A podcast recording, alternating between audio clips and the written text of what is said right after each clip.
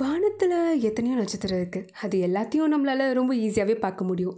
இதுவே அக்னி நிரம்பி வழியிற சூரியனை வெறும் கண்ணால் பார்த்தா அவ்வளோதான் அதோட பிரகாசம் தாங்காமல் நம்ம கண்ணு சினுங்க ஆரம்பிச்சிடும் இவ்வளோ ஏன் நம்ம கண்ணு குருடாக போகவும் வாய்ப்பு இருக்குது சூரியனோட பிரகாசத்தை பார்த்து ஆச்சரியப்பட்டவங்களை விட அதோட உஷ்ணம் தாங்காமல் புலம்புனவங்க தாங்க இங்கே அதிகம். ஆனாலும் சூரியன் இல்லாமல் நம்மளால் இருக்க முடியாது.